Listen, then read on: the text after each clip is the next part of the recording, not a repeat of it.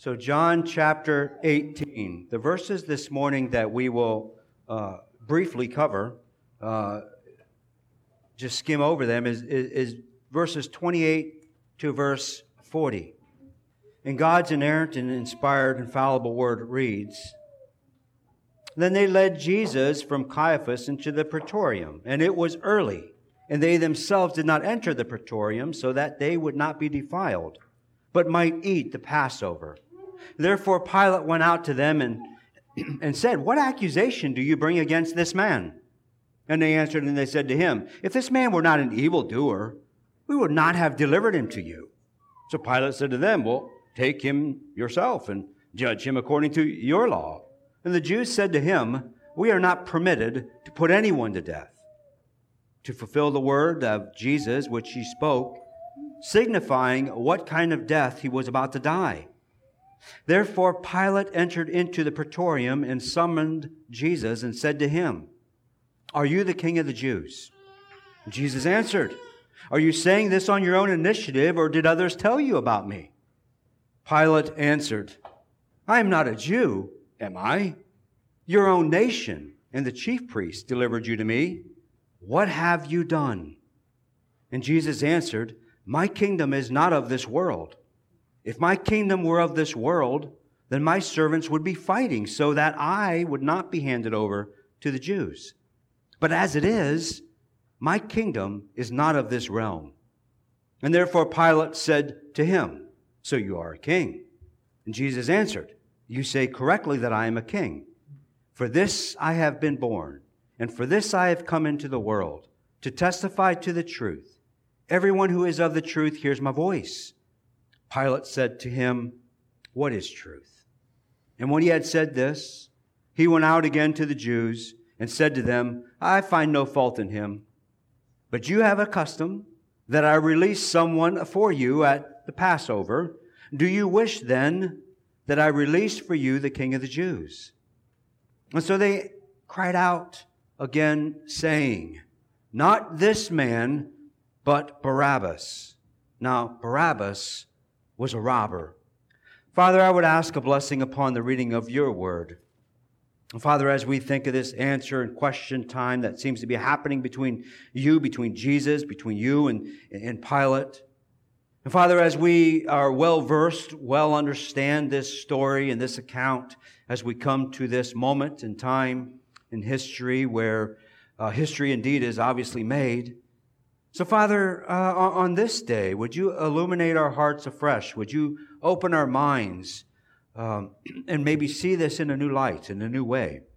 And Father, we know that uh, there, there, there's no new additions to your word, but sometimes we can get a, a little bogged down in how we understand uh, something because of what we've always brought to the text. And so I pray this morning uh, that your Spirit would open our hearts and mind and uh, would illuminate this text for us uh, that we would know exactly uh, what it means, uh, but also uh, how to apply it on this uh, July 4th, 2021, here at Holly Grove. I, I, pray these things in, in your name, in Jesus' name. Amen. I have titled this sermon this morning, A Religion That Kills. Religion is on trial in America. You can have your religion, but just keep it to yourself. As long as your beliefs do not affect my life, you can believe whatever you want. But therein lies the problem. A belief that does not shape my life is not a belief at all. Does the cake baker have, have the right to operate his shop based on his belief, on his faith? Does the florist have the right to operate her shop based on her faith? Does a private Christian school have the right to educate their children, those who attend, on their godly biblical principles? Religion is on trial, is on trial in America as well as it should be. The religion of America is the religion of self, the religion of autonomy, and it is a religion that kills literally the leading cause of death in the world is abortion. 42,655,372 according to the World Health Organization. Now, obviously, it's not called abortion, it's called reproductive health. However, the baby in the womb will certainly question the health of whom? Religion in America is on trial. Religion has always been on trial.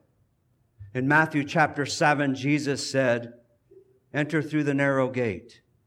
For the gate is wide and the way is broad that leads to destruction. And there are many who enter through it. For the gate is small and the way is narrow that leads to life. And there are few who find it. And so in our text this morning, in these verses from 28 to 40, we will see this trial of religion play out between religion and faith. The plaintiff, the religious leaders, the defendant, Jesus. So in these verses, we will just skim through them very quickly and we'll see the indictment, the penalty, the trial, the verdict, the concession, and then we'll see the concession is rejected. And we will start with the indictment. Anytime a, a, trial takes place, there's, there's an obvious indictment. There's a, there's a charge that is, is given. And we see it in verse 28. And they, they led Jesus from Caiaphas into the uh, praetorium, excuse me, and it was early. It was early in the morning. It, it, it, was an all night adventure for Jesus and the disciples as they started out that evening and Jesus teaching in the upper room for this Passover meal. And they started out very early and it was an all night affair and now it's early in the morning. And as they brought Jesus before the praetorium, they brought him there and delivered him because they knew that Pilate is there for the festival of this week. And as they dropped him off, if you will, they themselves did not enter because of their religious laws, because of their, their tradition, they did not enter into this temple, into this place of court, into this house. Some call it a, a house. It's really, we could call it the White House, right? They want to enter into that, that space because they felt as though, according to their traditions, according to their law, that would defile them. As Jewish people, as good religious people, they could not enter into an establishment of the Gentile, of the heathen, of the non religious, the Jewish people. How blind and how misguided can a person be? Thinking that they want to keep themselves pure and not enter into this Gentile facility because of their laws, because of their, their traditions. They didn't want to enter this. And I was reminded of what Jesus said about this very way of thinking in Matthew chapter 23, where Jesus says, Woe to you, scribes and Pharisees! You strain out a gnat and you swallow a camel. And I cannot think of anything more applicable to that verse this morning and than what these Jewish leaders are here doing in this account that we have of John here this morning. So in order to, to eat the Passover lamb, I mean, think about this just for a moment, right? In order to eat the Passover lamb, they're not going to enter into this facility, but they want to deliver the Passover lamb to be slain by the Gentile people. The irony, I mean, the blindness, the hard heartedness of the unconverted is so blatantly obvious here in this account by John. In John chapter 1, verse 29, John the Baptist says that the, the next day he, John the Baptist, saw Jesus coming to him, and he said, Behold, the Lamb of God who takes away the sin of the world. In Isaiah 53, verse 7, like a lamb that is led to, led to slaughter, in Acts chapter 8, verse 32, as Peter comes alongside the Ethiopian, riding there in his chariot, reading from the scriptures, asking for direction, asking for illumination of what this means. Peter said who it was, and then beginning with all of scripture, beginning with this scripture, he preached Jesus to him. And it is here these religious people that are delivering up the Passover lamb, unknowingly to them, though they should have seen it, they should have recognized it. They were, they were theologians of the highest order of their time. They knew the, the Torah. They knew the Old Testament, as we call it, inside and out. And yet they did not recognize Jesus as the Christ, Jesus as the Messiah. These Jewish leaders should be the ones who were indicted. And you know, they will be indicted. Every single one of them will stand before this slain lamb. And they will be read from the book of life. And you know, obviously, we'd have to apply that to ourselves too, would we not? Every single one of us will also stand before this slain lamb and give an account on how you act, upon how I act. That is frightening. That is sobering if what Kenny was speaking to this morning is untrue. That would be a scary and a fearful time.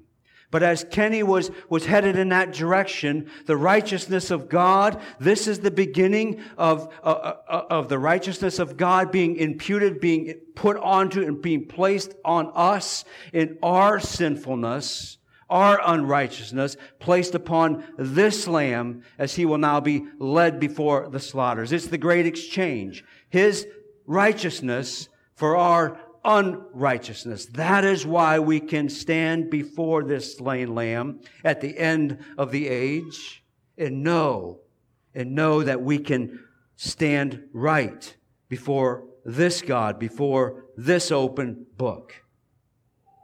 Have you have confidence that you can do that?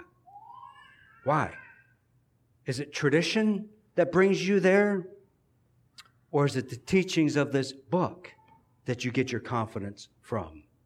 We must be very, very careful. So Pilate asks, well, What accusation do you bring against this guy? It's early in the morning. I haven't even had my first cup of coffee yet. I, am still in bed and you're dragging me out. You're bringing this. There's a whole crowd of people with you. This must be serious. What accusation does this man have? And, and this is the indictment. Here, here's the indictment that they bring to this court trial, and as we called it last week, uh, the, the, the, kangaroo court before the so-called high priest, and, and now here before the, the legal state, if you will. And so their answer of this charge was in verse 30. Do you see it there in your Bible? They answered and said to him, If this man were an evildoer, were not an evildoer, we would not be bringing him to you. Well, I don't know about you, but that doesn't sound like an indictment to me. That doesn't sound like any serious charges to me if I'm in Pilate's position. This is the charge that they bring to Pilate in charge of this man. I mean, think about the arrogance of what these religious people are actually doing. They're in essence saying, take our word for it, Pilate. We're in a hurry. We got to be on with this holy week. We got to be on with the, the Passover meal. There's some speculation on exactly when that happened, especially with the synoptic gospel. But nonetheless, this was a whole week of Passion Week. This was a whole week of a Holy Week. And they just wanted to get this done with. They wanted to get this over with. Just take our word for it, Pilate. If this guy wasn't an evil person, we would not be disturbing you. Take him off our hands and do with him as we want you to do with him. And that is the, that is the next point now, is it not? What exactly did they want? This is the penalty that we see here in our verses here this morning, in verses 31 to 32. They say, put him to death. Pilate, take him, said, and take him and judge him yourself. And they said, well, wait a minute, Pilate, we, we can't do that because our law says, your law says, because the death penalty, the capital punishment was taken away from the Jewish people and it was given to the state of Rome. That's the Pax Romana. That's why it came about because Rome, Rome had this control. And they said, well, we can't put this man to death. I mean, think about it. Okay. So here they bring Jesus before this trial, before Pilate. The accusations are that he's an evildoer And then they just want to say, put him to death. Put him to death. This, this is the arrogance of these particular religious leaders here that we have before us. He said, judge him according to your law. And he says, well, no, because we're not allowed to put him to death and we want him dead. We want Jesus to die. He must die because he is an evil doer. J.C. Ryle remarks here on this point. He has this to say, and I quote, what a striking confession the Jews here made. Whether they were aware of it or not, they actually admitted that they were no longer rulers and governors of their own nation, and that they were under the dominion of a foreign power. They were no longer independent, but subjects of Rome. And listen, Americans, listen, people. Our authority comes from Christ alone. I love the, the, the, the, the, the sign down the road um, in, in, Christ Fellowship or whatever the name is. Steve is, Steve is the pastor there where he has a sign that says, says freedom is in Christ alone. I couldn't agree more with that. We must remember our authority, our rights do not come from our state, do not come from our local governments, outside when we're speaking of our spiritual authority. That's not where they come from. And yet here these religious leaders are going to the state to carry out religious happenings, religious problems, if you will. We must understand that our authority comes from Christ. How we function as Christian people, how we function as a body of believer, how we worship, that's not a right that is given to us by the state. That sure, we can do it in freedoms. Sure, we can do it without anybody looking in the window and threatening us for the moment. But that comes from Christ alone. That is who we get our authority from. And yet we want to live peacefully. In 1 Peter chapter 2, verses 13 to 17, Peter says this. He says, Submit yourself for the Lord's sake. Submit yourself for the Lord's sake to every human institution, whether to a king as one in authority or to governors as sent by him for the punishment of the evildoers. Notice who's doing the punishing the governor, the state, and the praise of those who do right. For such is the will of God, that by doing right you may silence the ignorance of foolish men. Act as free men.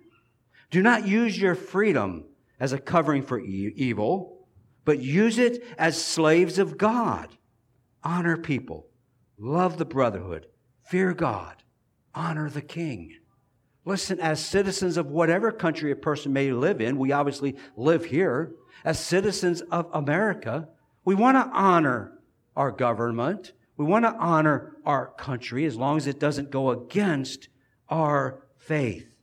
Our faith. Faith must always come first. These religious issues, these leaders are raising the Roman authorities to do their dirty work. They're wanting them to do their dirty work. If Rome had not taken away the right of capital punishment, they would have actually stoned Jesus. Stoned Jesus. Well, now, why is that important? Well, it's just maybe as a, as a, as a side note, though I do think it'll be very important. Um, we see here in verse 32 because they said, um, well, uh, actually, our law doesn't allow anyone to put, put anyone to death. And so, to fulfill the words, and John's adding this commentary here, to fulfill the word of Jesus, which he spoke, signifying about the type of death that he was to die. Well, what kind of death? The, the, the kind of death here equals is, is, is two. We must look at that two aspects of it. We must look at the how and the why of what is being spoken of. The how is obviously the crucifixion, which was a Roman specialty. It was a Roman specialty. This is, this is the how that Jesus here had prophesied that he would be put to death. In Mark chapter 10, Jesus told his disciples, Behold, we are going to Jerusalem, and we are, and the Son of Man will be delivered to the chief priests and the scribes, and they will condemn him to death and they will hand him over to the religious people. Who's doing the handing over here? This is the religious people are doing the handing over. And they will mock him. They will spit on him. They will scourge him. They will kill him. And three days later, he will rise again. So this is the how of what Jesus and what John is calling to our attention here. There's also the why. Well, why? It's for eternal life.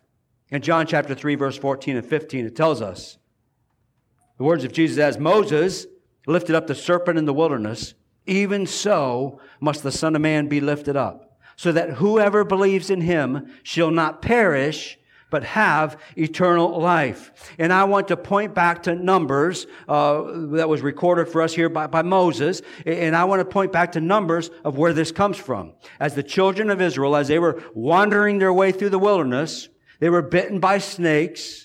They were bitten, they had this poison running throughout their body, and they said, Moses, help us. We have sinned because we have spoken against Yahweh. And you intercede with Yahweh that he may remove the serpent from us. And Moses interceded for the people. And then Yahweh said to Moses, make a fiery serpent, set it on a stand. And it will come about that everyone who is bitten, when he looks at it, he will live. Moses made a bronze, a bronze, excuse me, bronze serpent, set it on a standard, and it came about that if a person was bit by the serpent, they would look upon this bronze serpent up on this stand, and they would be eradicated from this poison. They would be saved from it. And so the, the how or the why here of why John is calling that to our attention is the penalty is, is death. The penalty is death for that, and it is Jesus who died for the people. this is what John wants us to know in this passage here this morning. In Galatians chapter 2, verse 20, Paul had written this. He said, I have been crucified with Christ. You know, obviously not literally. I have been crucified with Christ. And it is no longer I who live, but Christ lives in me. The life that I now live, I live in the flesh. I live in the faith by the Son of God who loved me, loved me first, then gave himself up for me. This is what John wants us to understand here this morning. See, in Genesis chapter 2, verse 17, where God created man and woman, God created the garden and all that's in it. And he said, From every tree in the garden you can eat, but the tree of knowledge you must not eat, because the day you eat of this tree, you will die. You will die. This is still the command today. The command today is still the same obedience. Obedience to God, obedience to Christ. Still the command today. In Genesis chapter 3, the serpent comes along and says, Did God, you know, no, no, the day you eat of that fruit, you shall not surely die.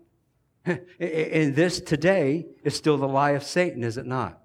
This today is still the lie that we are being told day in and day out, and that is that God will not hold you, that God will not hold me accountable. And that is a lie. The day that we eat of the fruit, which has happened, we will die. And it is only by looking to Christ as the serpent in the wilderness, as Jesus upon that cross, it is only by looking to Christ that we can be saved. And I might also offer here this morning that Jesus did not die in vain. Jesus knew those who were his, and Jesus was assured that this process is not optional. This process is not something he's going to go through just to, to give an opportunity for all those specific people that God had in mind here. This was the assurance that the Son was given to walk through this path and to walk down this journey.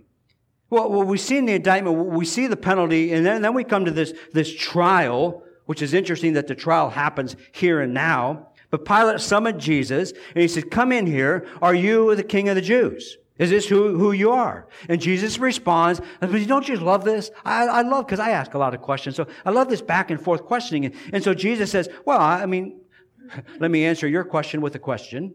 Did, did, did you come across that on your own? Is that something that you heard? Is that something that you were told? Or why are you asking these types of things? Are you the king of the Jews? Pilate wanted to know. And I might also say, because it's been many, uh, quite, quite a while since we were at Palm Sunday. But, but biblically, I mean, when you think about how this played itself out that week, it was just a matter of days.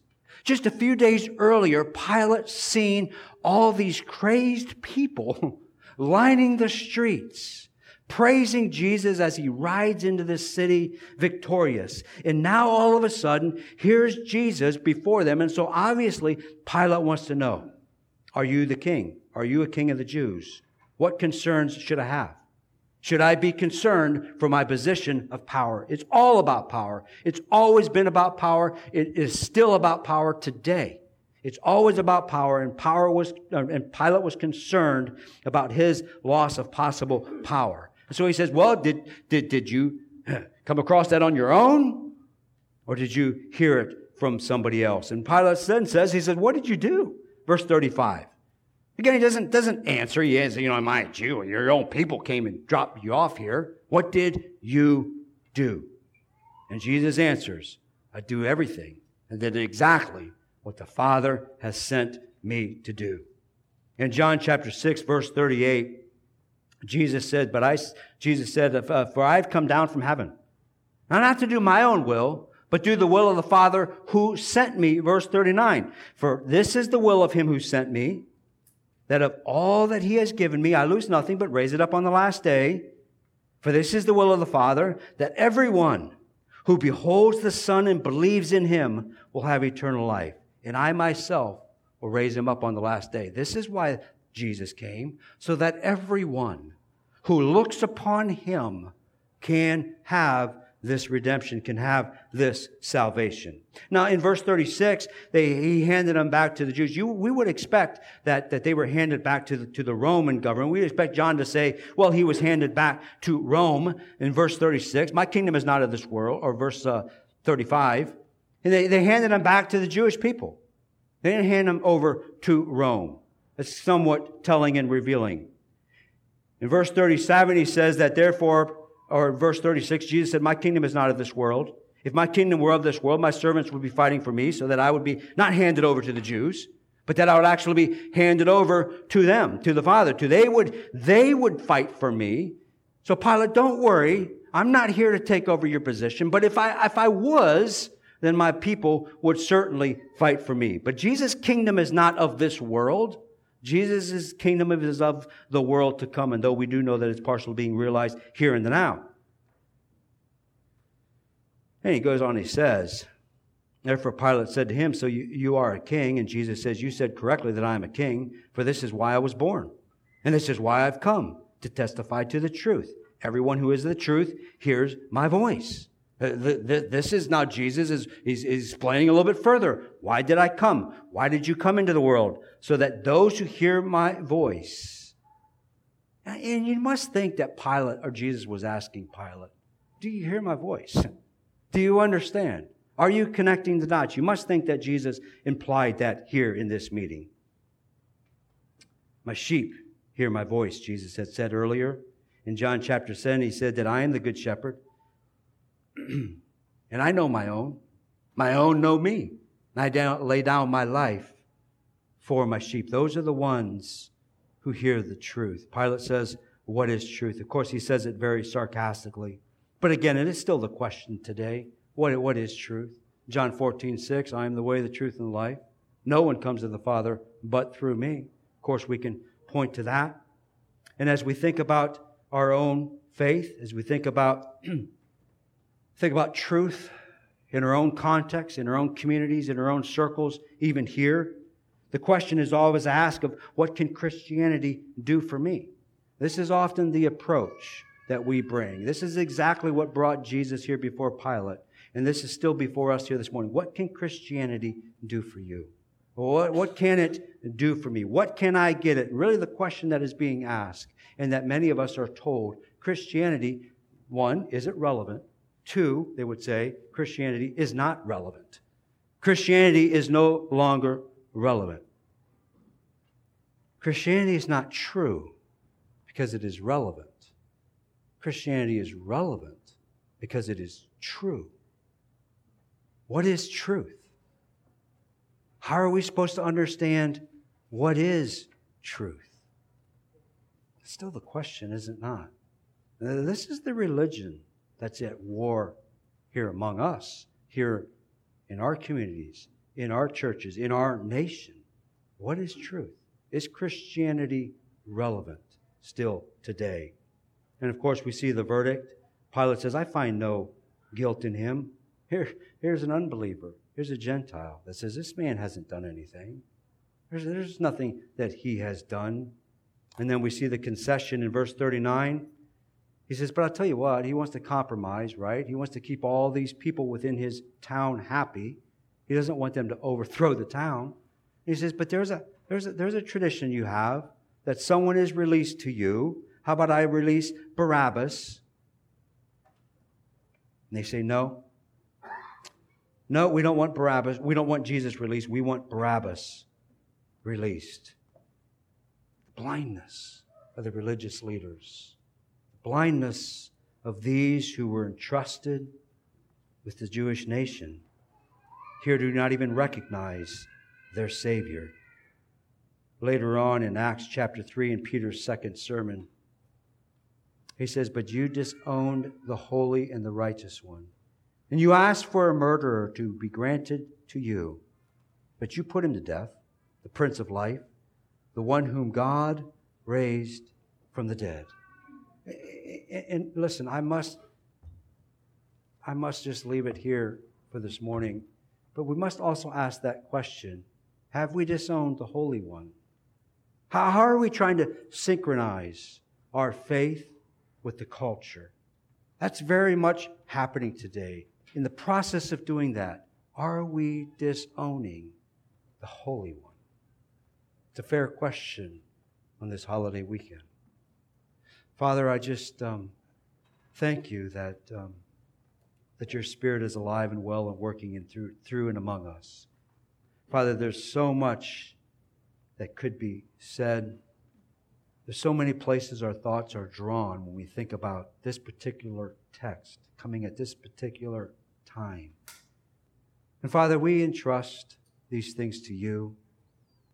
And Father, may this weekend, may this day be a time that we certainly take stock and ask, what is our relationship like with the Holy One? Are we trying to walk two worlds as these religious people were? Are we trying to walk one foot in, one foot out? Father, are we trying to follow two gods? Father, I pray that you would bring clarity to our hearts and to our minds this morning as we think about this trial, as we think about you standing before Pilate, brought there by those who claimed they were people of God. I pray, Lord, that you would bring protection on Holly Grove as we ourselves at times find ourselves in very spiritual battles with a spiritual enemy, a real enemy. Not the people in the community, not the people of the culture, but of this evil one who wants us to believe lies about you. So I pray, Lord, that truth would have its day, that truth would indeed prevail. I pray in the name of Jesus. Amen.